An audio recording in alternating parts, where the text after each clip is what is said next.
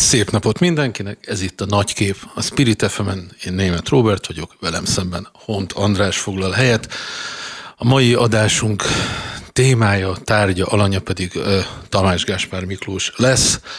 Uh, a néhány nappal ezelőtt elhunyt TGM életműve, uh, életművét próbáljuk majd sok irányból megközelíteni. Felütésként azonnal át is dobnám a labdát Hont Andrásnak, aki néhány nappal ezelőtt írt egy nekrológot TGM-ről a HVG-re. És nem is, nem is ismételném meg, amit ott leírtam, és azt sem, amit a Partizánban elmondtam, hanem akkor is lesz ilyen bőven ebben az adásban, forduljunk közvetlenül Gazsihoz, és abból a cikkből szeretnék felolvasni valamit, amelyet egyébként idézek az előbb általad említett cikkben, a balközép cikkírás csődje című 2000-es évek elején közepén megjelent élet és irodalomban szóló cikkben. Minden zsák megtalálja a foltját, és nem szól ránk a házmester. A könyörtelen, a kor divatszavával kőkemény piaci verseny majd kiválogatja a tehetségeket, színes vetélkedés, szórakoztató bukásokkal teli derbi lesz itt, gondoltuk, fene se tudja miért, hisz olvastuk a releváns szakirodalomban, hogy ez legenda, szóval vége a népfrontos, szotos nőtanácsi uralomnak fölrobbantjuk a munkás, munkás őr szürke betonbudit. Ez annyira magától értetődő volt, hogy a szabad elvű diétai ifjúság észre se vette, mint egykor, mennyire elszigetelt, félreértett, meggyanúsított, hiába mérti a sztár. Az altalaj, az őstelevény, a laungri profond gúnykacaja egyszerűen visszaröhegett.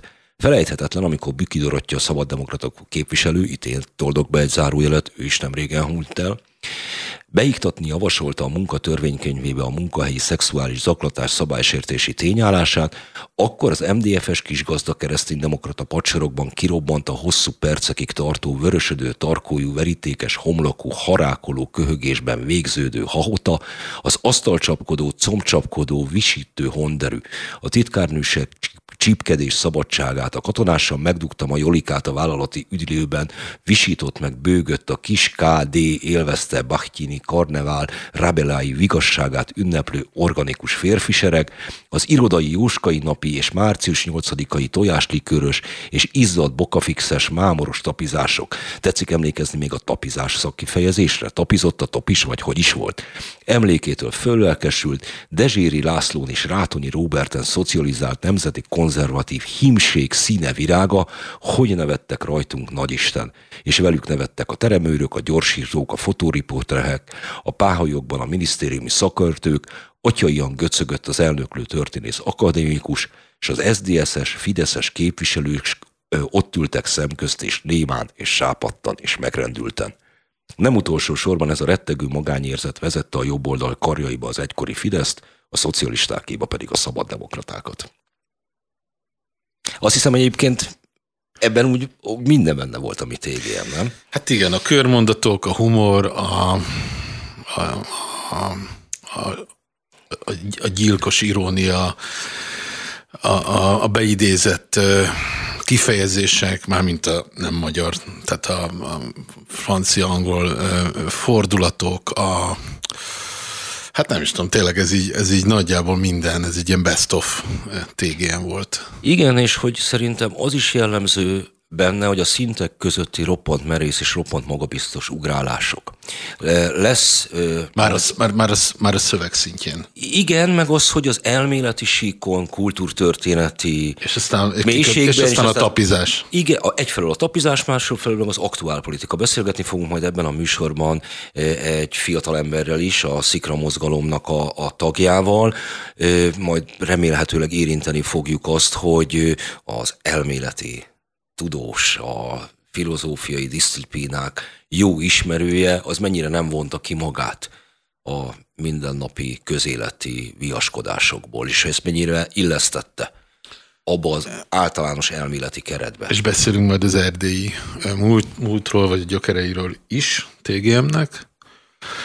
Van, meg hát a demokratikus ellenzékhez és a Szabad Demokraták Szövetségéhez fűződő viszonyáról is. Révés Sándor lesz még a vendégünk, meg Demény Péter. Egyébként a szintek közötti ugrálásról jut eszembe, hogy néhány évvel ezelőtt, amikor volt egy ilyen emlékezetes pengeváltás a Lovasi Andrással, akkor, akkor az Pengeváltásunk. Mert... Igen, Igen, igen, igen. Akkor, akkor például milyen szépen tudta ezt a kispál univerzumot fölskiccelni. Ő, akinek egyébként a populáris kultúráról sokszor volt hát elég lesújtó álláspontja, de mondjuk amikor egy ilyen pármondatos kispál hangulatot kellett fölvázolni, az is frankó ment. Nem beszéltünk össze, de ugye én ezt is érintem a, a nekrológomban. Tény, kifejezetten büszke volt rá, hív módon volt rá büszke, hogy ő mennyire... Én, én írtam a saját kezemmel. Ja, hogy adekvátan tudott egy Igen, ilyen...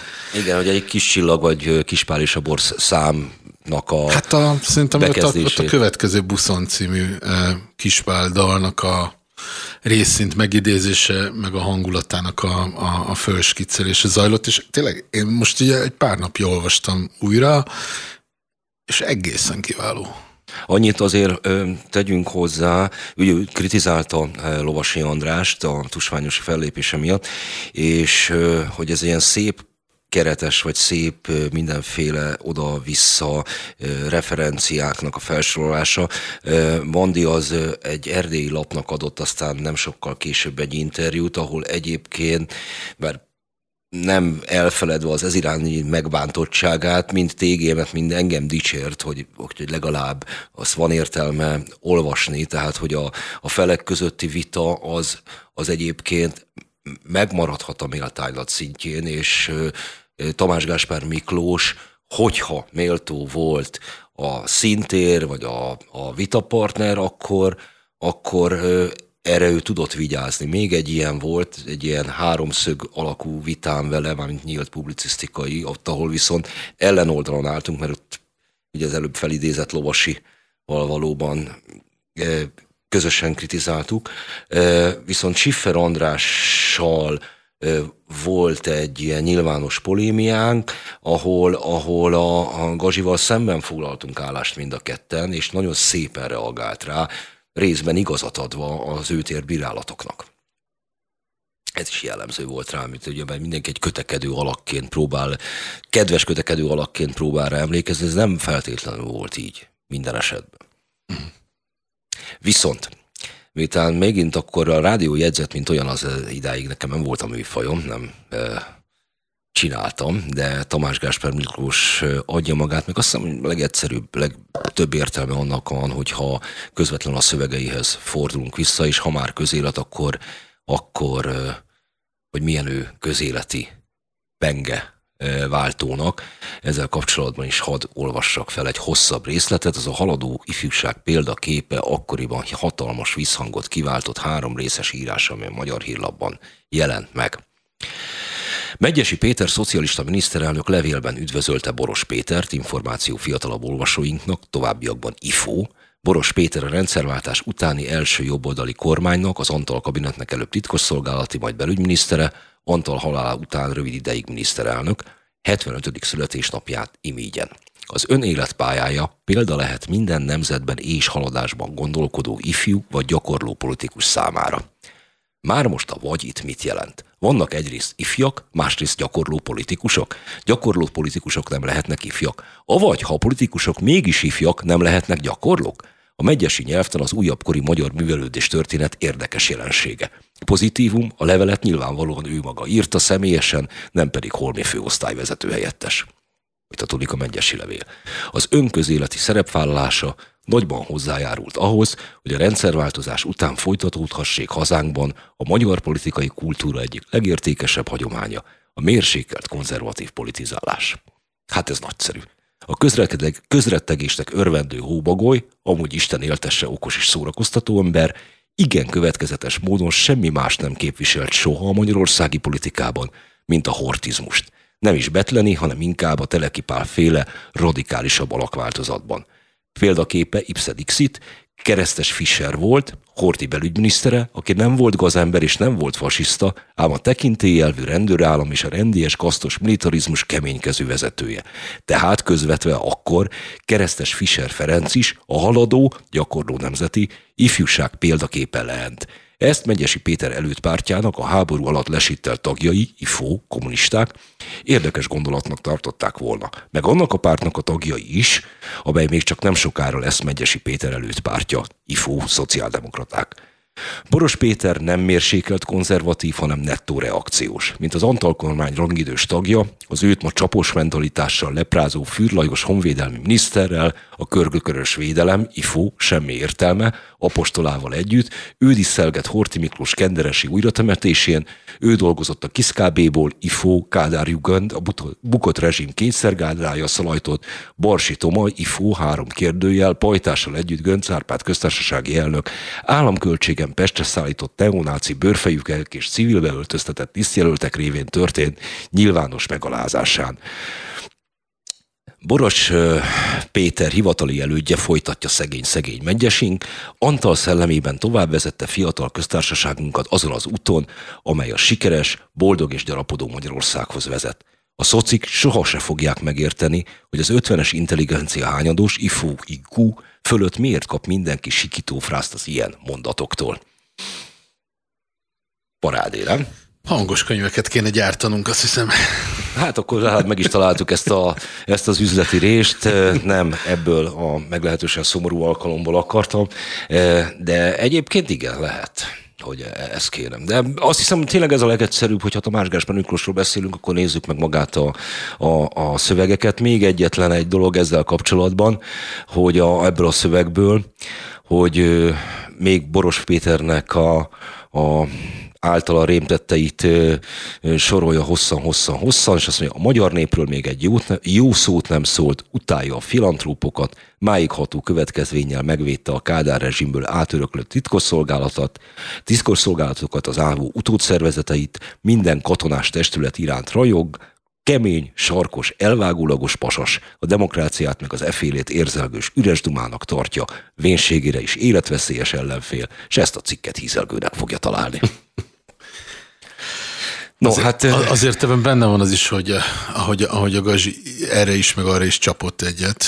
Abszolút. Ebben a, ebben a cikkében, hogy azért, hogy, hogy miközben a, a pályafutásának voltak, hát pont azt hiszem te írod, hogy cikszakjai nem, a, lá, hát nem a látszólagos, voltak, voltak az lát, cikszakok. Igen, de, de hogy, hogy volt benne valami fajta végigvitt következetes narráció is, vagy, vagy, vagy olyan gondolatok, amik végig kísérték a pályafutását a fordulataitól eltekintve, hogy egyébként azért mennyire, szóval hogy miközben több stáció is volt, és több szellemi irányzat fejezd be létszés ezt a mondatot. Több, több, szellemi, több szellemi irányzatban. Hatott rá, hatott vagy, rá, vagy utazott a... benne, igen, hogy, hogy azért egyébként mennyire nem volt helye, mondjuk így a hazai, mennyire egy külön figura volt, mennyire nem tagozódott be sehova, nem tagozódhatott be sehova. És egy kettőség, amely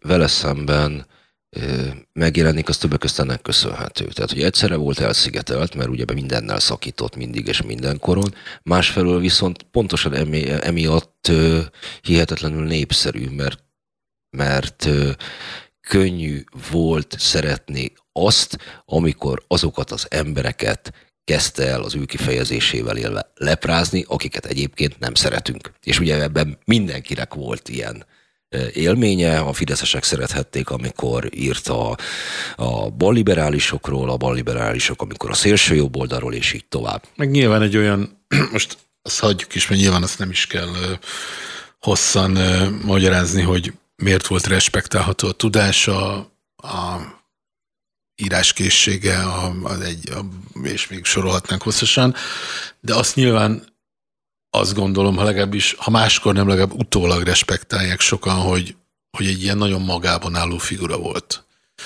Tehát, hogy nem adta magát. Egyszerre volt, igen, igen. Ez szerintem ez, ez, ez akár ilyen politikai oldalaktól eltekintve volt ö, respektálható. Igen. Nem csak volt, hanem van. Igen, de mindeközben hihetetlenül társasági ember is volt. De ezt most még megpróbáljuk majd valószínűleg Révész Sándorról ezt felelvényteni, hogy tényleg így volt-e, hogy mi az ő népszerűségének a, a, az oka, de hogy miközben törekszik a magányra, a szellemi bezárkózottságra, abból a szempontból ne zavarja őt senki, amikor éppen gondolkodik. De közben volt egy ilyen popstar figura is. Popstar figura is. Én emlékszem, amikor először láttam őt személyesen, egy ajtón jött be egyik kezében egy sör, másik kezében talán egy unikum, és, és itt tényleg azt éreztem, mintha a David Bowie jönne szembe. igen, miközben egyébként azt hiszem, hogy berúgva igazából senki nem látta. Tehát, hogy a, a, a, a kelet-európai értelmiség alkoholhoz fűződő mély bensőséget és meghitt viszonya az nála meglehetősen fegyelmezetten, korlátok között érvényesült. Éppen ezért talán meglehetősen sokáig, tehát gyakorlatilag az életének az utolsó pillanatáig meg tudott maradni frissnek és, és érzékenynek a valóságra. Mondom, legegyszerűbb a szövegekhez fordulni, akkor hadd had, ö, ö, idézzek még valamit, hogy aztán majd a későbbiek során túllendüljünk ezen, és a különböző beszélgető partnereinkkel próbáljuk megfejteni Tamás Gásper Miklós univerzumát. Nagyon fontos részét teszi ki életművének az, amikor egy másik ember keresztül próbál bemutatni jelenségeket. Ugye ebből a szempontból azért volt nagyon furcsa az én esetem, hogy nekrológot írtam Tamás Gáspár Miklósnak, mert egy, én ugye noszogattam több nekrológ megírására, mert aztán kiváló írások születtek, ilyen volt mondjuk Csurka István, Heller Ágnes vagy Hongyula halálakor írt szövegeire. Kettő, hogy számtalan fordulat, megközelítés, az, hogy nem is az egyes emberről írsz, hanem ezen keresztül mindaz, amit őt foglalkoztatta, azt én tőle tanultam. Ebből a szempontból az én stílusomon mm, letörölhetetlen nyomot hagyott, ahogy, ahogy ő írt, és, és hogy miközben egyik oldalról egy nagyon-nagyon-nagyon tehetséges, virtuóz, bajvívó a közéleti vitákban, másfelől könyörtelen, a közönséget kvázi ilyen leckefelmondásra kényszerítő valaki, amikor elméleti dolgokat tár elő. Hogy ezt illenék tudni, fiam, körülbelül ezzel a hangsúlyjal, Hát nem körülbelül, hanem ez, ezt így kvázi le is írta egyébként. Így van. Akár. Hogy mennyire méltányos, komplex tudott lenni, hogyha ha vissza kellett tekinteni egy életútra. Nyugodjék békében Csurka István, nem ő volt a legrosszabb, így kezdi a Csurka nekrológiát, ami bel úgy szintén ez a közepébe vágással már meg is teremti eh, a milliót, a hangulatot. Csurka ennek az értelmiségnek jellegzetes figurája volt, írja. Gazi nyugodtan helyet foglalhatott volna a Mester és Margarita írószövetsége mellékalakjai között. No, hát szóval akkor ennyiből azért kiderülhetett, hogy itt Tamás Gáspár Miklósról fogunk ma beszélni. Még egyetlen egy dolgot szeretnék felolvasni, hogy akkor a hangos könyv szekciónk még, még inkább ki legyen elégítve. A, szintén az élet és irodalomban megjelent ö, ö, szegény náci gyermekeink.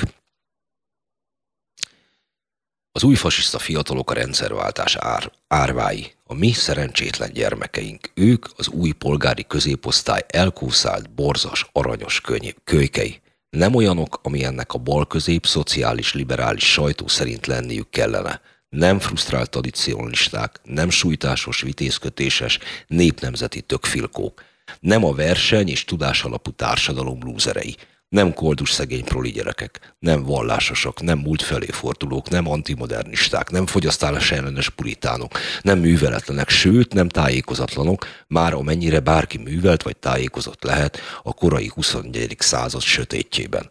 Magyarországon ráadásul az itt még kezdetben avantgárd liberális szubkultúrából is jönnek szegénykéim. Ők vannak ott a zöld párdomban és a mumusban, a szkeptikus, halványon balra hajló srácokkal együtt, a jobb együttesek koncertjein, a jobb professzorok óráin, ők nézegetik a menőbb honlapokat, ők töltik le a balos nyugati cuccot, ők témferegnek a rizikósabb kiállításokon.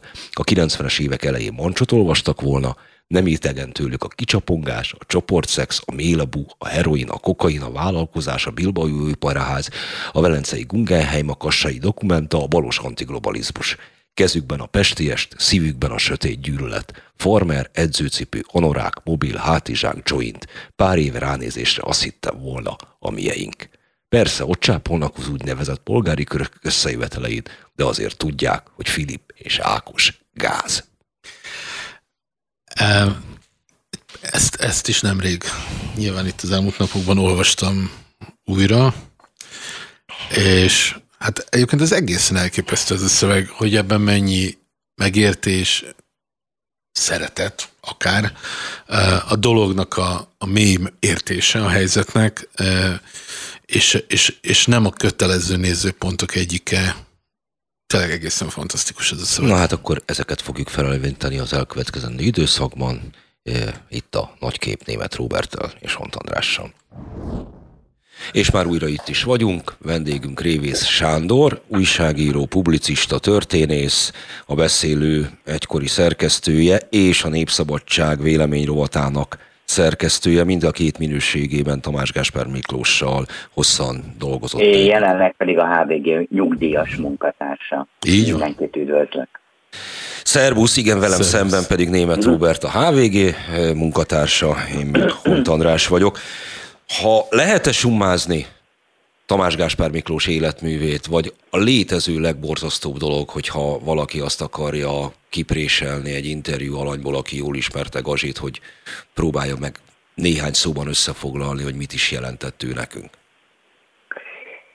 Hát ő volt az az ember, aki hatalmas tudással, erudícióval, iszonyatos tudásmennyiséggel a fejében, kereste az igazságot élete elejétől a végéig, és nem állt meg, nem állt meg semmilyen ponton, mert hogy nem egy az igazság felismerésének egy adott állapotához, egy adott ideológiához volt hű, hanem az igazságkereséshez magához.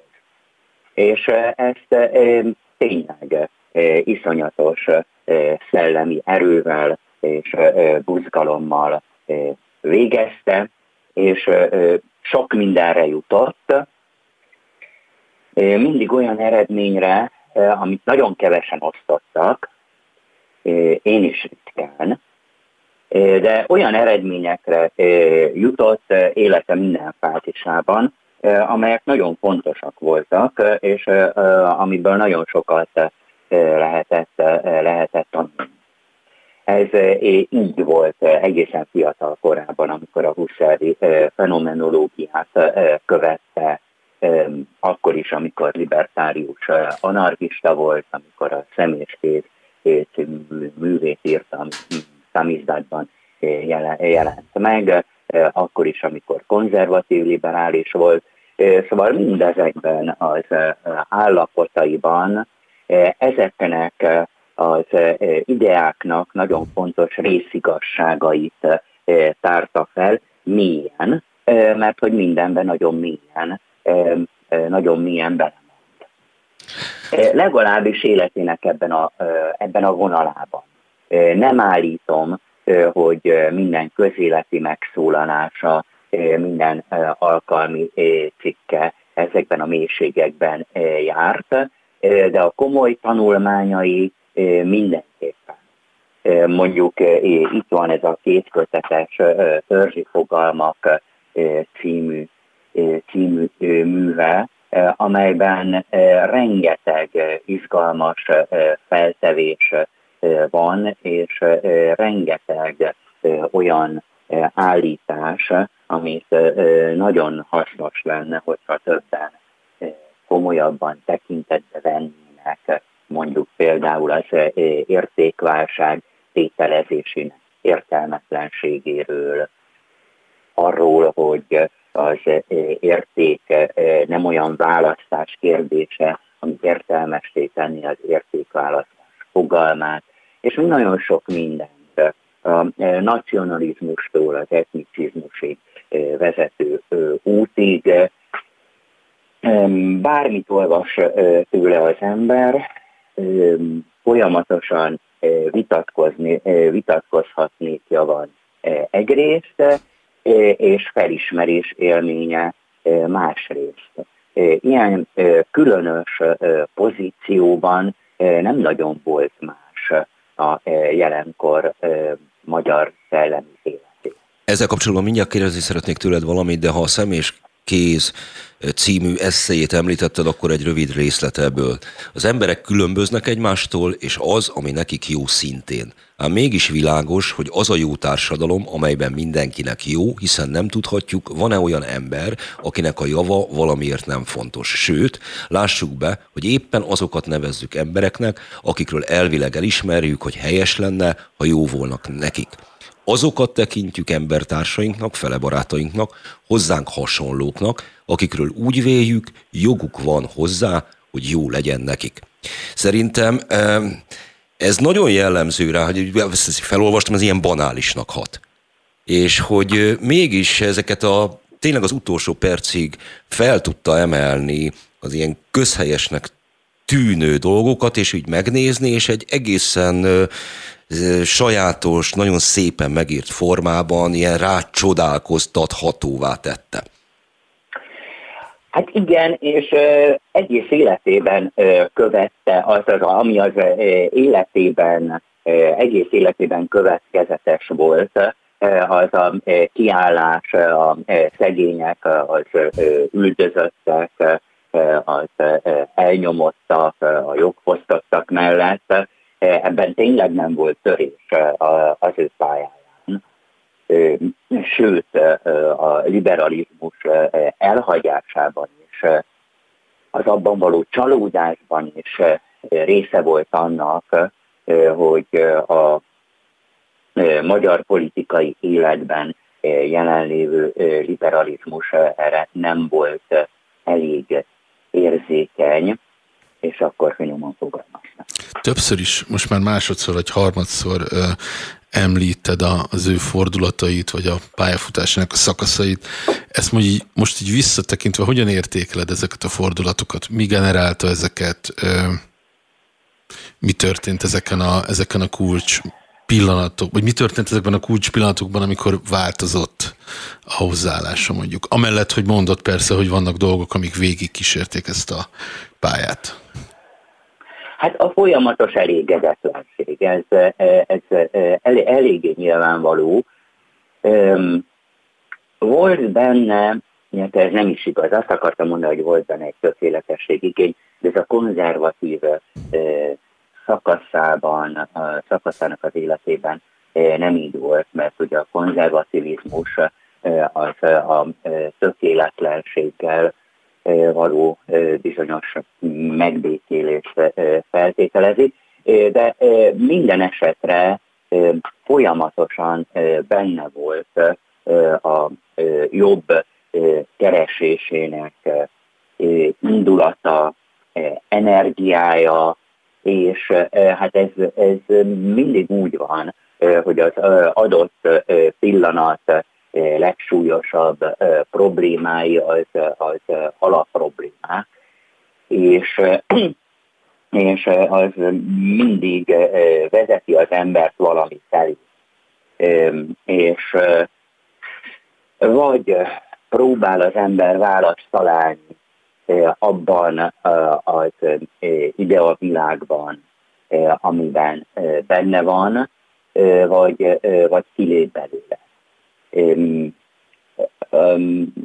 a Gazi túlságosan elégedetlen volt a világgal ahhoz, hogy valamelyik állapotban benne maradjon, és hát eljutott egy olyan végletesen pessimista állásponthoz, hogy a hogy ezt a vesztébe rohanó világot nem, lehet megmenteni. Hát valószínűleg ezért is. Európában valamelyes téboly, e, Európában valamilyen téboly uralkodik, a világ egyre gyorsabban rohan a veszélyben, és ahogy a HVG-be a karácsonyi interjújában kifejtette, Orbán Viktor sem érdemes megbuktatni, mert minek? A, az államtól nem lehet várni semmit, akik valamit tudnak tenni, azok a különböző civil egyesületek, akik ügyeket képviselnek, akik tesznek mindenféle helyben, és javítanak a világon, de nyilvánvaló, hogy ezzel a világot nem lehet megmenteni. Az ő marxizmusa nem egy igazi marxizmus, hanem egy olyan kritikai marxizmus, amelyben a marxizmusnak bizonyos fontos elemei benne vannak, más fontos elemei hiányoznak. A pozitív jövőkép például. Az antitézisben ez bőségesen kifejti, hogy a kapitalista társadalommal szembeni ellenerők, politikai, szellemi, kulturális ellenerők, az ellenkultúra, az ellenhatalom felszámolódott, megszűnt, fölolvadt, a kapitalizmus jóléti változatának kiépítése. Közben aztán szerinte, ezt sokan osztják, de én nem, ez a jóléti változat is megszűnt, és most már arról szól a világ, hogy mindenkit kiszorítsanak, aki alul van, a helyéből jelentős részben származási, etnicista alapon, ami azt jelenti, hogy fai alapon, és ami azt jelenti, hogy a világ egy posztfasizmusba futott bele, és ebből nincs kiút.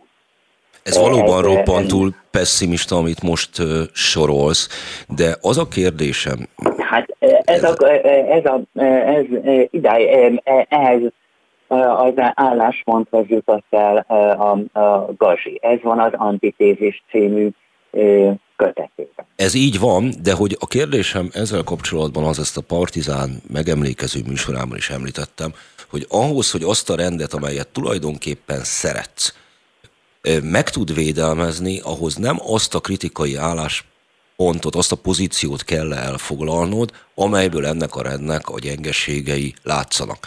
Mert annak ellenére, hogy a liberalizmussal határozottan szakított, azon intézmények, amelyeket a liberalizmushoz kötnek, a az emberi jogoknak legalább a deklaratív megfogalmazása, a különböző eljárások, jogi garanciák, ezeket védelmezte az utolsó pillanatig, az utolsó leheletéig. Csak egyszerűen mondjuk beállni a, a védelmező pózába az unalmas. Hadd idézek megint egy szövegeket, ez egy olyan adás, amiben sűrűn idézünk szövegeket, a, amit a búcsú a baloldaltól beszélőben megjelent írásában megfogalmaz, amikor ő magát konzervatív liberálisnak tartotta, az így hangzik, a szabadelvű konzervatívnak tetszik Magyarország. Történetmitosza, ha bár szkeptikus, barátságos, nem csak vérfürdőkről, árulásokról, mohácsokról vél tudni, hanem krúdi, ironikus melankóliájához hasonlóan képes fölfödözni jó kis helyeket, bolyongván a históriai ködben jó kocsmákat, könnyű borokat, pörgőnyelvű lányokat, szellemes ivócimborákat, jóívű karosszékeket, nem csak mérget és tört, könnyeket és dogmát, elgyönyörködik Deák furfongjában, gróf Széchenyi túlsúlyos gondolatgörgeteiben, arany depressziós piszmogásában, báró kemény Zsigmond szinte beteges józanságában. Mindez egyszerűen szép. Emellett egy olyan személyiség, mint ő, akinek a kritika, a kritizálás szinte mindene eh, nem tudott túl sokáig lecövekelni. Hát igen, igen, ez, eh, ez így van.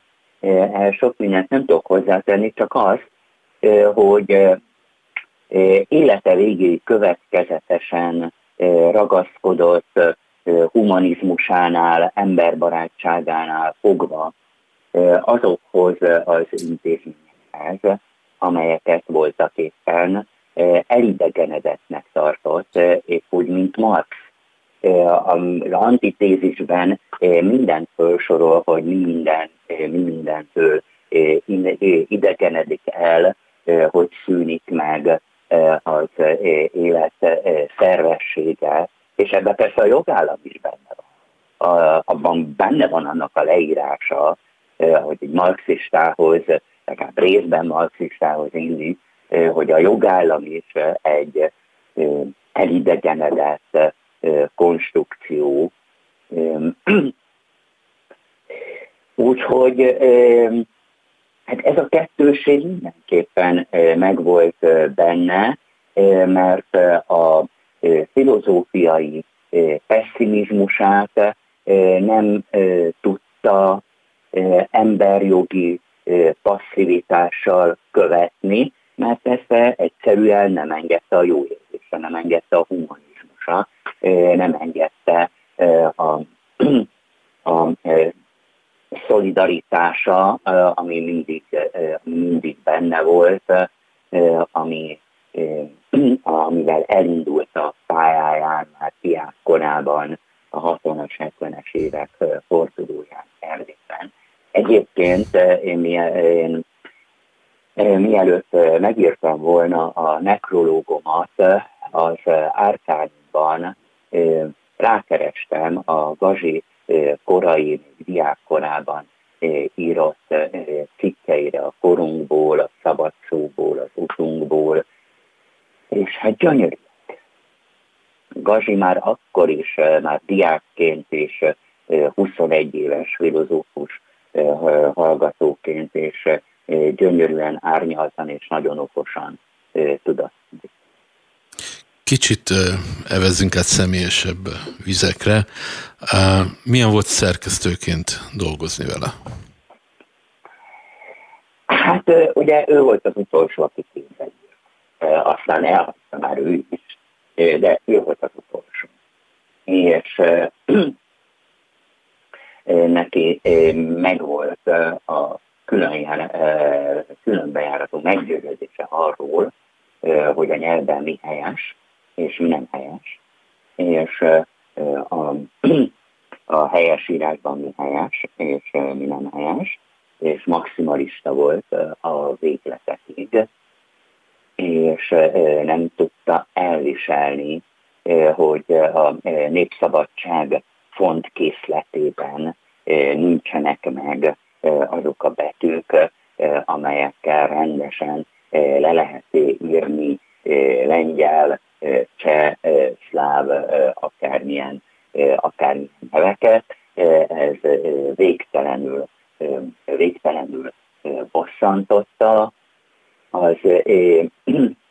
írásaihoz nagyon kevéssé lehetett hozzányúlni, és természetesen egyáltalában nem az vele való szoros megállapodás, megállapodás nélkül. Szóval egyrészt könnyű volt őt szerkeszteni, mert nyomdakészen írt és szépen. Hogyha sikerült meggyőzni az olvasószerkesztőt, vagy a korrektort arról, hogy a, hogy a Gazsi szerint nem minden úgy helyes, ahogy az akadémiai nyelvhelyességi szótárban van, akkor, akkor nem volt semmi probléma. Hogyha a korrektornak ezt nem rágtam a szájába, és mégiscsak kiavította azt, ami az akadémiai másképp van, és ugye a korrektoroknak azon a lelkében, hogy az akadémiai síra érvényesíteni, akkor voltak időközönként bal. De ezeket a balhékat is eléggé eléggé kedvesen és barátságosan intézte el, viszont szerkesztőként mindig számítani kellett a megjegyzéseire, a korrekcióira, amivel nem fukarkodott, amivel amit folyamatosan írt nekünk, hogy már megint milyen marhasságot írtunk itt vagy ott. Bocsánat. És Simon Zoltán népszava, népszava beli nekrológiából derül ki, hogy a, hogy a népszava is megkapta ezeket a megjegyzéseit, és egyáltalán az egész világ. Ami elképesztő, hogy a napi sajtót és milyen szorosan nyomon követte. És mennyire megvolt a véleménye azokról, akik nem? Tehát, hogy a közéletet el, elemző olyan ember, de, de nem gondolná ezt az ember. Tehát, hogy mélyen megvetette azokat a közszereplőket, nyilvánosságot formáló személyiségeket, nem olvastak sajtót, csak regényeket. Most nem, nem fogok nevet mondani, de szerintem te is tudod, hogy például kire utolt ezzel kapcsolatban. Amit előbb kérdezni Többet akartam is... Tessék? Többet is. Igen. Eh, amit kérdezni akartam előbb, itt elsikkadt, hogy eh, a, a értékelésénél, amikor beszéltél, hogy téged meglepette a, az a, hát nem tudom, hogy minek nevezzem, hatalmas figyelem, amely a halálát most övezte. Tehát, hogy mennyien emlékeztek meg róla, hogy nem teljesen fedi ez azért a magyar politikai törésvonalakat, és így tovább. Sőt, hát átívelte a törésvonalakat a, az az, az az egyöntetű elismerés, ami ja, Nem feltétlenül, nem, nem, nem, azért nem láttam nem csak elismerést is, de...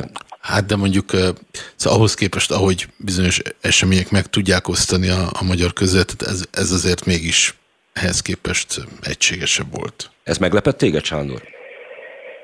Igazából nem.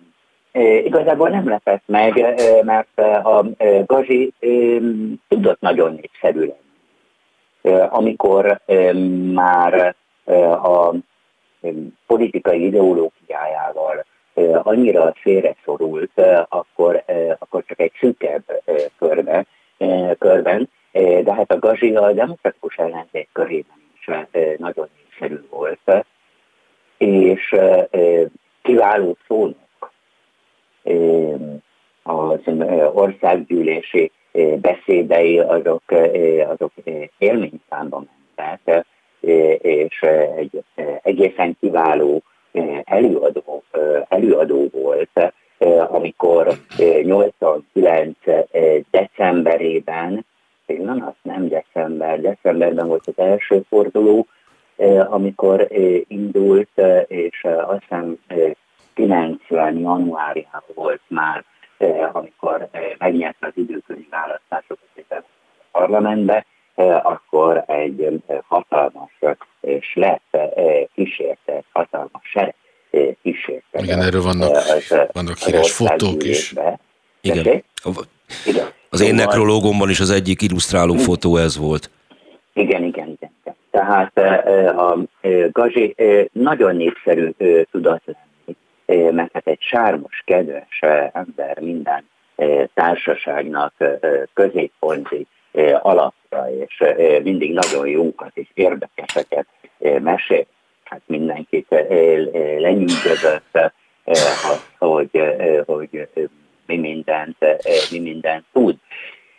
Tehát én ezen nem csodálkozom, és a halálnak van egy ilyen felszabadító hatása, hogy most már nyugodtan, most már nyugodtan emlékezhetünk rá, nyugodtan dicsérhetjük, mert már nem hallja, és, és már nincs közvetlen jelentősége annak, hogy mi mindenben és milyen fontos dolgokban nem értek egyáltalán szemben. Úgyhogy igen, a Gazi halálának bármilyen paradox, van ilyen felszabadító hatása. Akkor Mert itt álljunk meg most egy másodpercre, innen folytassuk. Megszakítottam előbb Révés Sándort, újra itt vagyunk. Kérlek szépen folytasd onnan, ahonnan. Igen, szóval azt akarom mondani, hogy a Gazi súlya azért bizonyos mértékben nyomasztó volt, amíg itt volt közöttünk, mert bármit mondtunk, számíthattunk rám, hogy, hogy jobban tudja. Számíthatunk rá, hogy elkezd sorolni rengeteg szerzőt, tételt, egyebet, művet, amivel, amivel megcápol minket, és amiről úgy beszél, mint akit, mint akit, amit normális európai értelmiségi magát értetődően ismer, holott nem ismer. Most a demokratikus szóval- ellenzéket szóba hoztad előbb. Őt mégis hogy fogadták? Hogy fogadták, mert 78-ban jön át, 30 éves fiatalemberként, hogy lett meghatározó figurája hirtelenjében a közegnek? Nem tudom. Ezt én nem tudom, mert akkor én nem voltam. Ez igen, de ez, vannak ilyen dolgok, amik vele kapcsolatban az embernek így nagyon ö, későn jut eszébe. Például az, hogy ő mennyire tudott írni a kádári Magyarországról. E, és ugye én ezt, mit tudom, örököltem egy csomó mindent otthonról. Velem az első pillanattól, és, és szorosan oda tartozott a demokratikus ellenzék magához.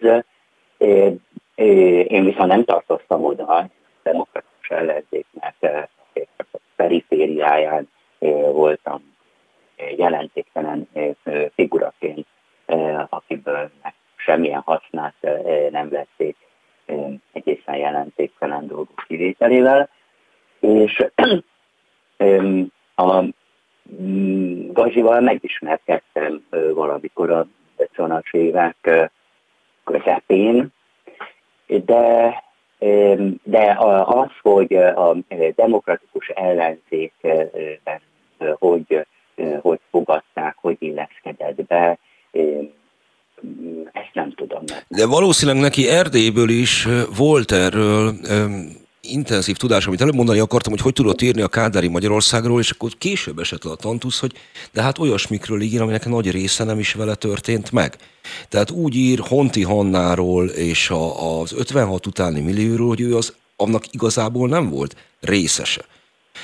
És hogy a számomra az a dermesztő, nyomasztó át fog beszél, vezetni ez egy kicsikét a következő beszélgetésünkhöz, amit majd Demény Péter Kolozsvári szerkesztővel fogunk folytatni, hogy, hogy mennyivel többet tudhattak egymásról a, a határ egyik oldalán és másik oldalán lévő szellemi emberek, mint manapság. Vagy legalábbis nekem van ilyen benyomásom. Hát a Gazi Romániában biztosan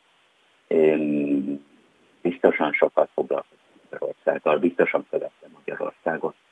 Ez ez alig havitás. És általában mindenki, aki ott volt, a. Molnár Kusztál is, és a többiek is. Tehát erre a körre, a 60-as évek végén, Szikokszal induló körre, ez abszolút jellemző volt. És természetes is, mert hát a magyar szellemi élet súlypontja mégiscsak itt volt, és ők abban benne akartak élni, meglehetősen egyoldalúan, mert az írásaik nem jutottak át. A, áttelepüléséig a gazsi magyarországi lapokban nagyon-nagyon keveset publikált, a valóságban voltak könyvismertetései, meg a magyar filozófiai szemléltán egy írása, de hát a semmi ahhoz képest erdélyi, erdélyi lapokban megjelent tőle, de mindenképpen. Hát már csak a, a történelmen keresztül, hát Magyarország története nyilván elementáris erővel izgatta, az pedig ugye a jelenik szar. Tehát, és hát volt benne átéréség. Bele tudta képzelni magát. Nagyon szépen köszönjük Révész Sándornak, hogy rendelkezésünkre állt, mi folytatjuk tovább a műsorunkat. Szervusz! Szia! És már is folytatjuk tovább a műsorunkat, előbb Révész Sándorral beszélgettünk, és ott hagytuk abba a csevejt, hogy én megemlítettem neki azt, hogy milyen érdekes, hogy utólag jöttem arra rá, hogy miközben Tamás Gáspár Miklós érzékletesen ír a Kádárkor Magyarországáról, hangsúlyosan mondjuk a 60-as évekről, az 56 leverése utáni hangulatról, nem kapcsoltam össze, hogy ő 78-ban jön át Magyarországra. Hogy, hogy a Kolozsvári léte ezek szerint egy hihetetlenül intenzív és érzékeny kapcsolatot is jelentett Budapesttel. Nem tudom, hogy ez nekünk furcsa-e csupán ennyire. Éppen ezért erről most megkérdezem Demény Pétert, költőt, szerkesztőt. Szerbusz! Szervusztok! Szia! Mm, csak nekem van ebben a, az előbb említett jelenségben valami kimondhatatlanul furcsa? Azt hiszem, hogy még nekem is furcsa, pedig én Kolozsváron születtem, és éltem sokáig, de azt hiszem, hogy hát nem tudom, hogy neked vagy nektek miért furcsa. Nekem azért furcsa, mert, mert azt az időszakot diktatúrának szokták nevezni és kemény diktatúra volt a romániai diktatúra, bár most már megoszlanak a vélemények, nem a felől, hogy kemény, hanem hogy mikor keményedett be igazán. Sokak szerint a 80-as évek végére. Tehát akkor még a Gazsi, mert így neveztük őt, még is. távolabbról is néhányan, tehát hogy, hogy a Gazsi áttelepülése előtt lehet, hogy egy lazább időszak volt. Az biztos, hogy ő értelmiségi családban született, és az akkori Kolozsváron volt egy, egy szellemi pesgés, volt egy Bretter iskola nevű valami, hát nyilván informális iskola, vagy tehát nem adott az diplomát, de volt egy Bretter György nevű Kolozsváron élő filozófus, és akkor az ő köréhez tartozókból állt ez az iskola, Molnár Gusztáv, Ágoston Vilmos, Balla Zsófia, Szilágyi Sándor, sokakat lehet sorolni így a, a iskola közepéről, vagy, vagy a szélekről. Gazi úgy távol tartotta magát már, mint a nyilatkozataiban, néha elhatárolódott ettől az iskolától, mondván, hogy ő nem Bretter tanítvány, ami lehet, hogy úgy is volt, nem tudom ezt én megmondani, de az biztos, hogy ez a szellemi, nagyon kreatív kör, ez valahogy hathatott rá, amikor felcseperedett értelmiségiként. És hát a, a másik meg az, hogy a, a kisebbségi magyarság az, az abban az időben, most is úgy van, de abban az időben főleg úgy volt szerintem, és egységesebben volt úgy, hogy, hogy Pest volt a fő tájékozódási pontja, Magyarország és Budapest. Uh-huh. És akkor ebből fakad hat, amin talán mi meg vagyunk lepődve, hogy neki ennyire mély, széles rálátása volt a, a kádárkori Magyarországra. Hát így van, meg a másik az, hogy, hogy amin azóta is gondolkozom, mióta meghallottam, hogy elhajózott, hogy, hogy valami szivacs agya volt neki, hihetetlen frissességgel, és nem is tudom, hogy hogy fogalmazzak, még két vagy három ilyen embert ismerek, aki a, az információkkal együtt az egész korszakot és az egész kontextust felszívja magába, és rögtön már a következő pillanatban vissza tudja adni. Tehát, hogy, hogy ő egyrészt az egy ilyen strukturális probléma miatt, vagy jelenség miatt tudott olyan lenni, amilyen, hogy amit az előbb próbáltam megfogalmazni, és másrészt azért, mert a személyisége olyan volt, hogy elolvasott egy könyvet, és, és látta a struktúráját és a fő gondolatait, és össze tudta kapcsolni millió más olvasmánya. Hát erre mondja azt, hogy egyetlen dolog, amit édesapjától örökölt, az a memóriája, mert hogy sűrűn és hosszan ír édesapjáról, akinek ezer dologhoz volt tehetsége a hegedüléstől kezdve az órák egyetlen késsel való megszereléséig.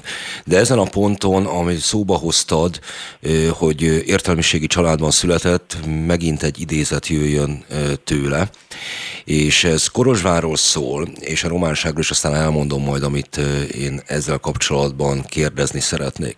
Szóval a Punga című írásában következőről ír. Ma már értelmiségi családokban is úgy szólítják a gyerekek a szüleiket, hogy tátá és mámá, ahogy valaha csak a külteltek, kültelkeken a Pata utcában volt szokás, hiszen ifjú koromban az úribb népek még úgy kerülték a románból való átvételeket, tükörszerkezeteket, az idegen nyelv logikájából származó ferdén szolgai átültetéseket, mint a pestist. Pedig hát az Óváron kívül, és ne feledjük, hogy városlétére Kolozsvárt is, mint valaha sok helyütt régi Magyarország egykori területén az urbánus lakosság jelentős része földművelésből és termény, kiskereskedelemből élt, magyar népünk elkeveredve lakott a románsággal, ahogy a gyerekkori bácsik szokták volt fogalmazni. Amire itt rá szeretnék kérdezni, ugye amiről ő ír, az az 50-es évek, hiszen 48-ban született, és még az 50-es évek során is Kolozsvár fele részben magyar és fele részben román, valamikor a 60-as években kerülnek többségbe a románok.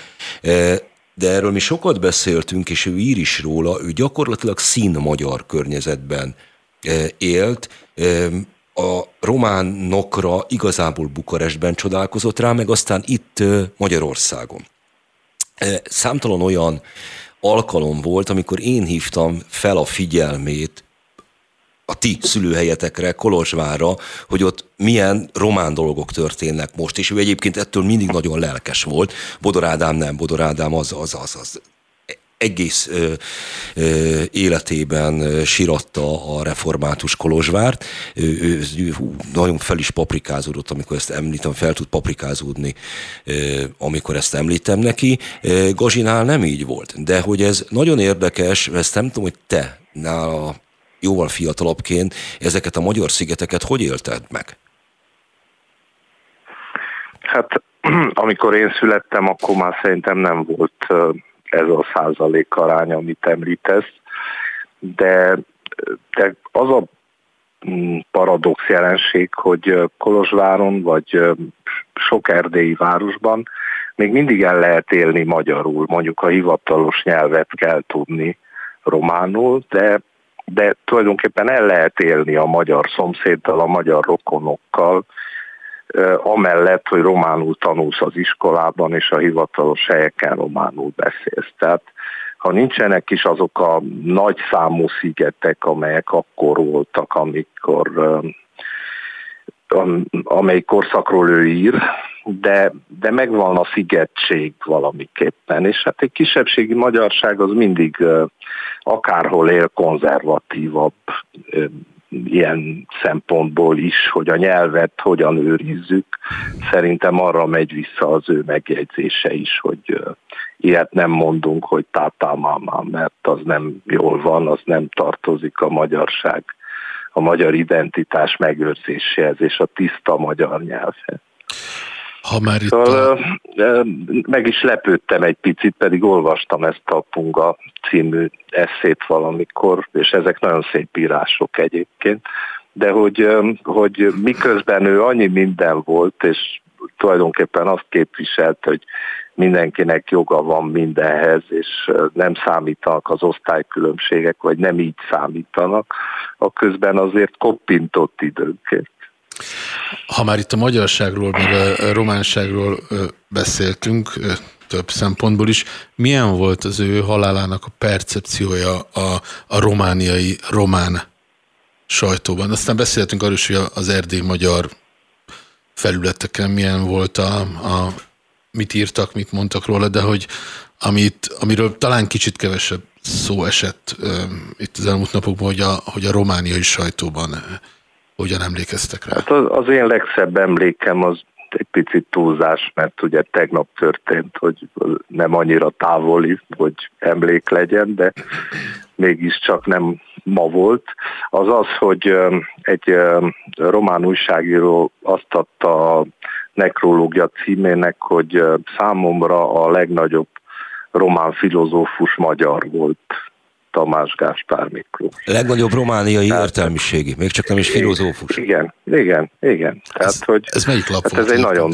persze nagyon provokatív is, de, de tehát ő a román baloldalban, amelyik nagyon le van nézve a, a jobboldali értelmiség által, és felháborodást kelt, hogy ilyenek vannak a világon.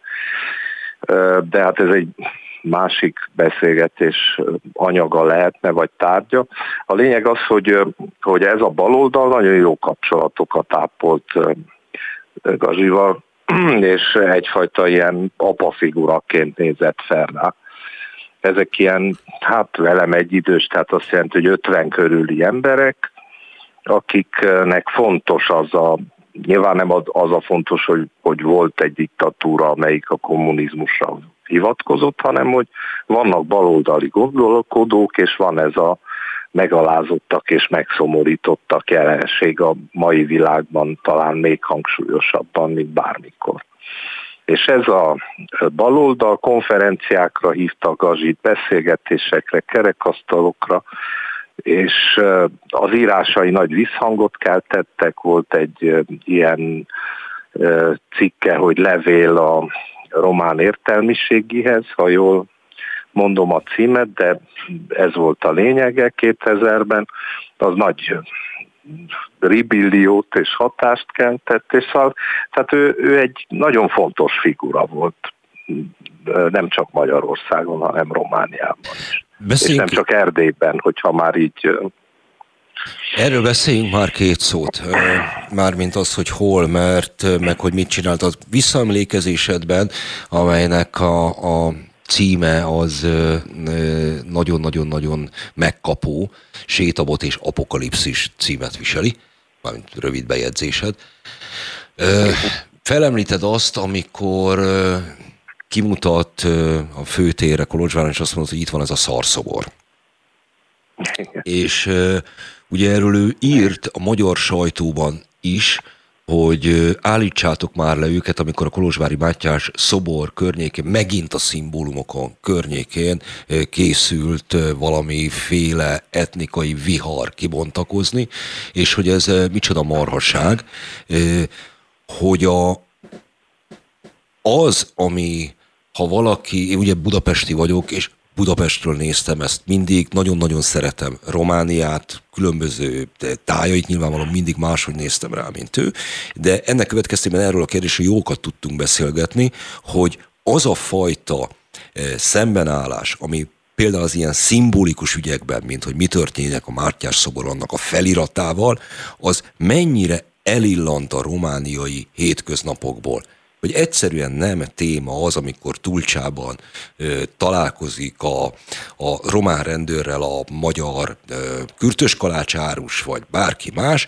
hogy az a fajta ö, etnikai szembenállás, felszított nacionalizmus, az eltűnt a mindennapokból, és hogy erről a magyarországi újságolvasó semmit nem tud, de nem feltétlenül tud róla a román értelmiségi sem. Igen, igen, hát Kazsi egy ilyen, egy ilyen, hát hogy egy ilyen összekötő kapocs volt valamiképpen. Tehát, hogy ő jól beszélt románul, közölt románul, és hát minden nemzet, vagy szóba hozott nemzetnek a, a téveszméit igyekezett megdönteni, ennek a bizonyos levélnek is azért volt olyan nagy hatása, és azért keltette a felháborodást. És hát ezt nyilván nem tehette másképp, mint hogy időnként provokált, ami benne volt az ő egyéniségében, személyiségében, gondolkodásmódjában is. És hát velünk akkor ott néhány sajtós ember, újságíró ült körülötte. Szerintem nem ilyesmiről volt szó, de ő egyszerűen, tehát valahogy meg akarta borsozni a beszélgetést. Ő nem tudott ellenni anélkül, hogy, hogy valami olyan te mondjon, hogy az ember vasvilla tekintettet vessen rá. Egy nyilván nem arról van szó, hogy én ott térdre hullok a Mátyás szobor előtt, ahányszor előfordulok, de hát arról van szó, hogy a gyerekkoromat jelenti. Na akkor innen folytassuk. hogy mindenki Innen folytassuk, mert a, mert a rádió műsor az egy szigorú műfaj, és jön egy promóblok, és akkor... Mi, a, mi a promóblok előtt hullunk térdre. Így van, így van, így van. Folytatjuk tovább műsorunkat, Tamás Gáspár Miklósra emlékezünk, vendégünk Demény Péter erdélyi költő. Szerbusz, még egyszer. Mert... Szervusztok, Hello. üdvözlöm a hallgatókat is. A gyermekkorodról, Korozsváról, a Mátyás király szobor előtti térdrehullásról beszéltünk. Nagyon-nagyon fajsúlyos része volt Tamás Gáspár Miklós publicisztikájának a gyerekkor és Kolozsvár. Mit látsz belőle, hogy a, a, és a megemlékezésekről is beszéltünk, Robi kérdezte tőled, hogy mi volt most a, a román sajtóban. Mennyiben akár magánbeszélgetésekben, akár publicisztikában visszatérő elem az, hogy, hogy, hogy valami elmúlt. Hogy Tamás Gáspár Miklós, és most ebből a szempontból mindegy is, hogy ő magyar, de valami régmúlt romániai magyar valóságnak, Erdélynek, bárminek a krónikása, valami olyasminek, aminek már nincsen velünk. Mennyire hatja át a nosztalgia a visszaemlékezéseket? Hát, azt hiszem, hogy, hogy sokakat hogy, hogy sokak írásában ott volt. Így hirtelen a Balázs Imre Józsefére emlékszem, vagy euh, még a Bodor Ádáméban is ott van, igaz? Igen. Tehát azt hiszem, hogy egyrészt a, a tehát nehéz azt összerakni, amiről beszélgettünk a promó előtt, hogy, hogy benne volt egy ilyen provokátori frissesség, hogy ilyen tömören fogalmazzak, az igazság az nyilván sokkal árnyaltabb, de másfelől volt ez a nosztalgia. Ezeket a nagyszerű eszéket írta Bálint Tiborról, az édesapjáról, Gyimes Éváról, Kájakabantarról, olyan emberekről, akiket csak egy vékony réteg ismer Magyarországon talán, de ő megírta ő, őket, és velük együtt a várost, és azt a hangulatot, és azt az atmoszférát. Valahogy az elveszett aranykort síratta szerintem. Amikor egyetlen egyszer voltam nála ott Pesten, akkor, akkor felidézte, hogy Orbán Gyuri, és Balla Zsófi, és Szőcs Géza, és tehát egy egész kavargó világot tudott felidézni egy, mozdulattal, amíg a füst ott elillant De milyen a volt körül. ez a milyen, milyen volt, hogy milyen lehetett, vagy milyennek érezhette ezt a nosztalgiára méltó aranykort? Én azt hiszem, hogy az hiányzott neki a legjobban, hogy egyfajta szolidaritás. Tehát értelmes emberek mindig vannak, de egy időn túl úgy tűnik, mintha mindenki máshol lenne a, maga értelmes mi voltában. Valami fajta közösséget. Igen, igen. A kisebbségi helyzet az eleve olyan, hogy egy picit szolidárisabbnak kell lenned egy ellenségesnek, vagy hát minden esetre közömbösnek vélt állammal szemben, és akkor a, a kommunizmus egy ilyen zártságot is teremtett. Mert ma is van kisebbség, de ma a kisebbségi ember is száz felé lohol, hogy úgy mondjam, akkor nem igen loholhatott, a pénznek szinte nem volt értéke, nem utazhattál te Majorkára, hogyha úgy hozta a kedved, nem készíthettél podcastokat, ott szültél a kolozsvári csehókban, és irodalomról beszélgettél, hogyha ilyen voltál, mint Gazi. És akkor mindenki ott ült, és mindenki azt gondolta, amit gondolt, és azt hiszem, hogy a felszabadulás, vagy minek nevezzem, forradalom, ez a 89 utáni pillanat, az pont azt a csalódást hozta el, hogy na jó, de hát egy zsidózó mellett ültem, egy szélső jobb ember mellett ültem, egy, hát mi lett ezzel? Megbolondult a világ. Gazi már nem ott élt, de, de gondolom, hogy kijutott neki ebből a fajta csalódásból. Hát szerintem elsősorban abból, hogy nem voltak olyan helyek, ahol mindenki együtt ült volna. Mi erről Robival hát nagyon sokat van. szoktunk beszélgetni, hogy, hogy döbbenetes az, hogy a esetünkben, hogy ez a késő kádárkor, meg még annak egy kicsikét tovább élése az underground hirtelenjében feltörése, ami aztán szépen el is múlt a 90-es években, hogy voltak olyan helyek, ahol mindenki ott van. És most már ez se Kolozsváron, se Marosvásárhelyen nincsen meg. Így van, pontosan így van. Hát nem akartam, hogy ebben, ebben, ebben egyezünk így meg, vagy valami reményt ad. Hát ebben megegyezhetünk. Hát figyelj, hogyha egyébként a Gazsinak ezt a melankolikus, apokaliptikus, provokatőri szellemét akartuk megidézni, akkor végül is sikerült. Hát abszolút sikerült, és hát most ez is valamiféle melankólia, de számomra a puszta lénye és léte és létezése reményt adott és ad a mai napig, mert hát ő itt maradt valamiképpen. Hát akkor legyen ez a végszó beszélgetésünkben. Igen, ő itt maradt valamiképpen Demény Péterrel, költővel, erdélyi szerkesztővel, értelmiségivel, művésszel beszélgettünk, és folytatjuk mindjárt tovább az adásunkat a Szikra Mozgalom Köszönjük, hogy jeles képviselőivel. Köszi szépen, hogy rendelkezésünkre álltál. Én is köszönöm. Szervusz. Sziasztok. És akkor a következő beszélgető partnerünk Schulz Nóra, a Szikra Mozgalom elnökségi tagja. Sziasztok, köszi. Hello. Mikor hallottál először Tamás Gáspár Miklósra? Fú, valamikor még gimnázium alatt um, olvastam szerintem először vagy a mércén, vagy a HVG-n valamelyik aktuál politikai ezt, vagy hát publicisztikáját, meg ami talán nekem először igazán megragadott, az a Lélekharang megkondul című volt, amiből egy ilyen vita is lett, amiben több mm, ismerősöm, barátom is beszállt, és az volt szerintem az első ilyen meghatározó TGM élményem. Mm, mi volt ott a vita tárgya? Uh, alapvetően az, hogy, hogy egy elitista kultúra koncepciója, amit a, a TGM vezetett ebben a cikkben, és uh, én velem egyébként alapvetően az rezonált, az az álláspont, amit a TGM képvisel, de többen azt hiszem a, a kortársaim között, vagy abban az ilyen baloldali közegben úgy érezték, hogy, hogy elitista talán. Uh-huh.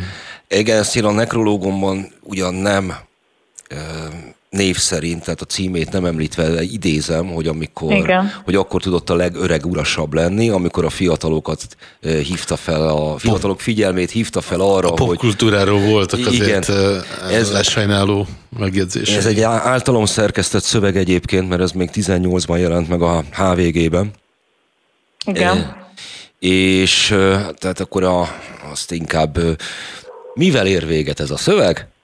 Csácsumicá. Így, így, ez, a, ez az utolsó, utolsó mondata. Hát akkor azt már meg se kérdezem, hogy mikor is születtél, hogyha a mércén olvashattál először Gazsit gimnazistaként. Mi, mire inspirált téged? Miért, miért gondoltad ahhoz, hogy ehhez neked közöd van? Hmm. Ja, hát szerintem az nagyon fontos kimondani most, meg hát ez, ez gondoltuk szerintem eddig is nagyon sokan, hogy hogy tégem nélkül a legtöbben a szikrában, vagy a legtöbben ebben a valódi magyar baloldali közegben, amit ugye ő hívott így, hát nem lennénk így baloldaliak, vagy nem lennénk egyáltalán baloldaliak. Szóval egy iszonyatos, nem tudom, erő volt az, amit ő így szellemileg képviselt, és, és, egy, és összekötötte igazából szerintem nagyon sok szempontból. Az egyébként sok-sok kérdésben különbözően gondolkodó, vagy különböző szervező munkát végző embereket tényleg egy ilyen szempontból szerintem egy, egy központi figurája volt a mozgalmi közegnek is, úgy is, hogy nem feltétlenül volt szervezőként a része, de megkerülhetetlen volt, és mind folyamatosan olvastuk, gondolkodtunk arról, amit beszél, amit, amiről ő beszél, amiről ő ír. Um, Szerintem az, hogy, hogy hány olvasókör szerveződött mostanában az antitézis körül, akár a szikrán belül, akár úgy általában szerintem ez mutatja, hogy tényleg most tanáig és ezután is tehát egyszerűen iszonyatos hatása volt szerintem mindazokra, akik valamilyen fajta rendszerkritikai gondolatot, valamilyen fajta antikapitalizmust nem tudom, keresnek, vagy vágynak rá. Bocsánat, ha már itt tartunk, ja, ha már itt tartunk, ugye itt az adásban többször is előkerült az ő pályafutásának a különféle ideológiai fordulatai, átmenetei.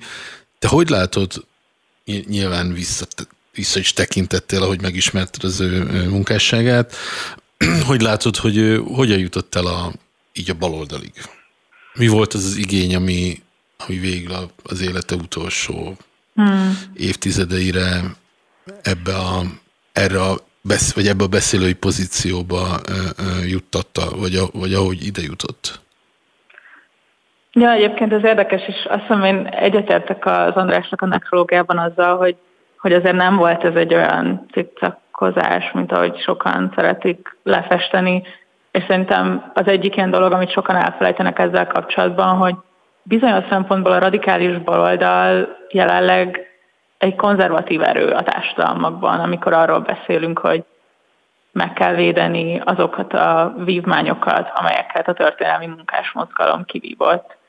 Gondolok itt a társadalombiztosítástól kezdve a nyugdíjjárulékig, a szociális intézményeinkig, a közintézményeinkig, és hogy szerintem ez nagyon fontos, hogy a TGM még akkor is, hogyha nem volt megelégedve ezekkel a vívmányokkal, látta azt, hogy ezek mennyire értékesek, és hogy ezeket meg kell őriznünk, és hogy ezek a közjót szolgálják, hogy ezek mindannyiunké, hogy ezek a magyar nép intézményei, ez a magyar nép vagyona, és hogy ezekre vigyáznunk kell, és hogy ezeket a baloldal történelmi szerepe nélkül, szerepvállalása nélkül nem, nem, nem élvezhetnénk.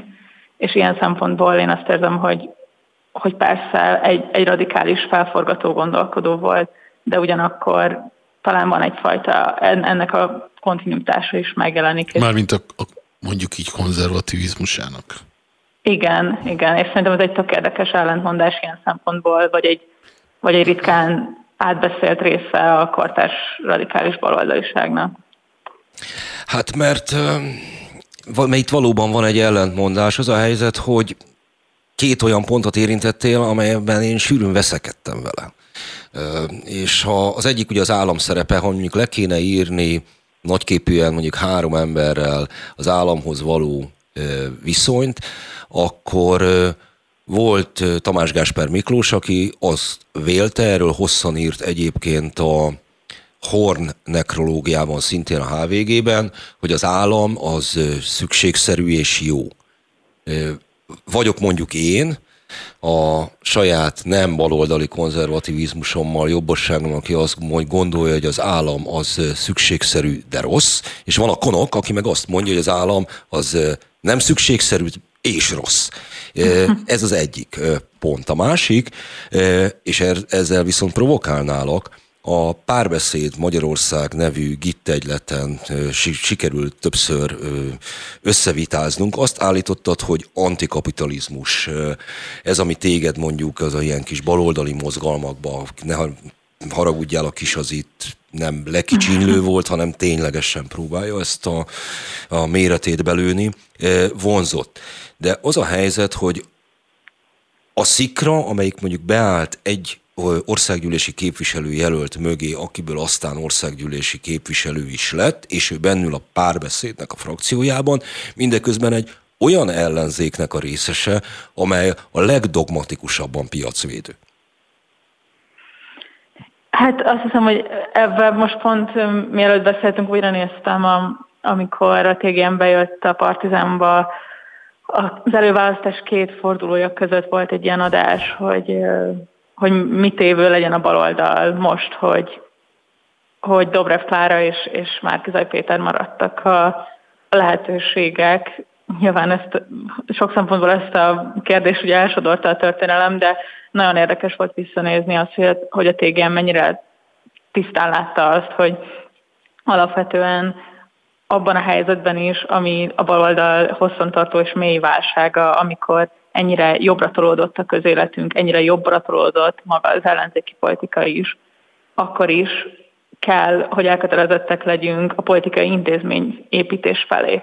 És szerintem ez is nagyon izgalmas, és erről keveset hallottam az elmúlt napokban a TGM kapcsán, hogy őt igenis az, hogy közösségekre van szükség, az, hogy intézményekre van szükség, ezt nagyon sokszor hangsúlyozta, és ilyen szempontból a, szik, a szikrának ezért is ő egy, nem tudom, kulcsfigura volt, um, amióta csak létezik, hiszen eljött hozzánk a táborunkba, előadást tartott, elmondta, hogy miben nem ért velünk egyet, elmondta, hogy miért kellene még nagyobbra vágynunk, többre vágynunk, de ugyanakkor meg abban, azokban az elemzéseiben és azokban a válságokban, amelyekről beszél, az intézményeink összeomlása, a baloldali pártélet, a baloldali közösségi intézmények összeomlása, a szélsőségesen szegény ellenes kormányzat, a klímaválság, stb. Tehát, hogy mindezekben teljesen azonos álláspontunk voltunk, és pont ez nekem az egyik leginspirálóbb dolog a TGM kapcsán, hogy nem eltartotta a kisúját az aktuál politikai kérdésektől,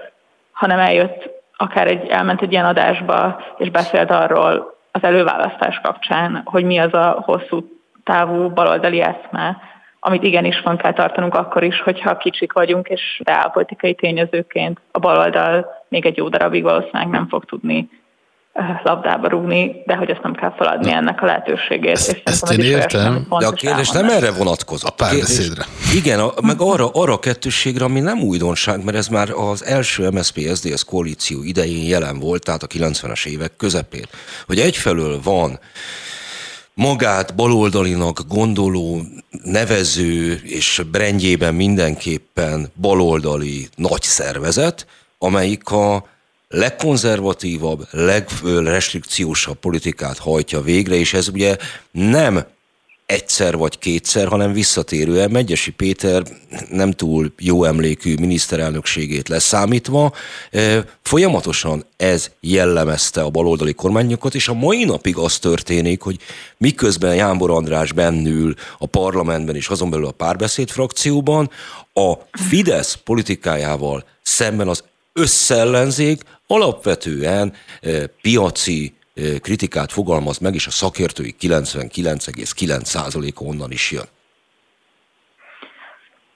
Szerintem a helyzetelemzésében nincs vita köztünk, talán annyiban, hogy mennyiben látjuk a lehetőségét, és például én pont a Jánbor András kapcsán nagyon azt látom, hogy igenis, hogyha valaki egy um, autentikus, a körzetébe beágyazott, a körzetében élőkért dolgozni kívánó baloldali politikus, amilyen szerintem Jánbor András, vagy az, abban reménykedem, hogy ezt sokan így gondolják az elmúlt lassan egy év alapján, akkor igenis lehet olyan üzenetekkel kiállni, akár amilyen mondjuk a Szikrának volt a Fidessenek a gazdagok kampánya, vagy hát még jelenleg is tart, és, és ugye a kaszinó blokkolásunk stb. decemberben, illetve amilyen az Andrásnak az az energiahatékonysági kerületen belüli valójában szolidaritási alapon újraelosztó programja, amit, amit vele közösen indítottunk. Tehát, hogy én abszolút szerintem a, a, helyzetelemzésben meg az, hogy hányan árulták el azt, hogy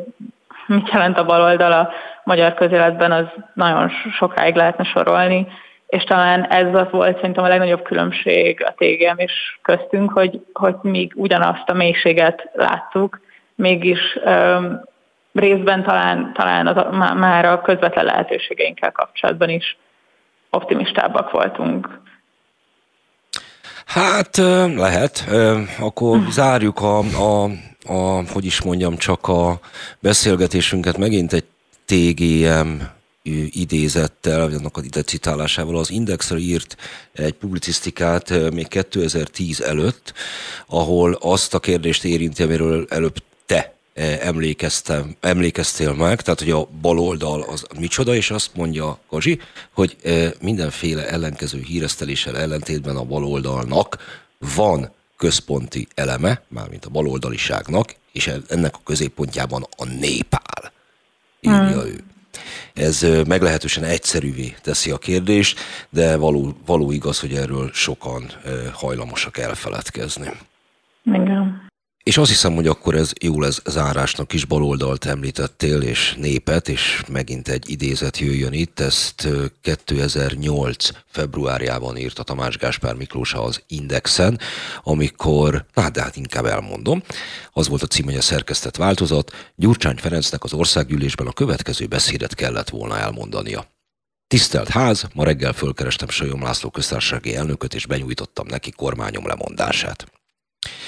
Majd közepéről ugyanennek engedelmükkel hadd térjek ki röviden egy szemantikai, zárójel jelentéstani problémára.